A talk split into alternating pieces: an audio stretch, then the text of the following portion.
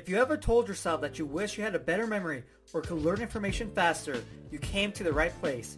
This is the Memory Talk Podcast. What's going on? Johnny here, and on this episode, I'm going to start a brand new series called Memory Competitions. Now, this series is for anyone who plans to compete in a memory competition. So I'm going to give you all these different tips and tricks I learned over the years. So the very first tip I'm giving you is that you need to create all the memory systems you're going to be using in your memory competition. So depending on the competition, you have all these different events. But the general ones that you would have to create a memory system for are numbers, cards, binary.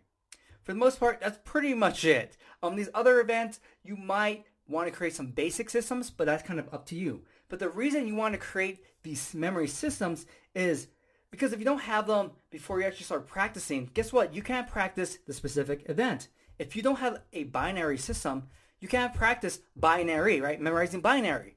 And so without the system, these events, they're pretty much useless. You can't touch them at all.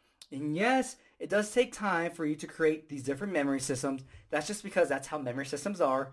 But after you, you pass that initial work you have to put into it, now all you have to do is hone your skill, right? Be able to recall your images you know, instantly and then actually practice the event. Start memorizing the information. And so depending on how complex of a system you're creating, because there's so many um, variations on the different systems, so it might take you a lot longer. So it might take you a day or so. But whatever it is, you know, take it step by step. So maybe day one, hey, let me work on my number system. And that's all you work with. Okay. Day two, hey, guess what? You're creating a card system. You could use some of the images from your number system. Okay. Usually if you use a two-digit number system, that's 100 images you're creating. A basic card system would be 52 images. A binary system, basic one, would be 64. So if you finish your number system, you can pretty much use all your images for your number system on the card system, on the binary system. So, you know, be smart about it, but it's up to you on how you want to create it. Do you want to have different images for different systems? So there's all these different things you have to kind of experiment with to see what works best for you. But I suggest creating whatever system has the most images, then using those similar images uh, with the other uh, memory systems you are creating.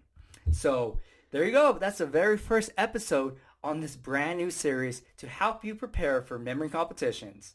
If you want to learn more memory techniques, get your free memory program. A link is going to be in the episode description and the podcast description. Also, if you haven't subscribed to my podcast yet, subscribe, share it with everyone, and if you have a minute, I would greatly appreciate it if you left me a review. Hopefully, you enjoyed this episode, and I'll see you next time.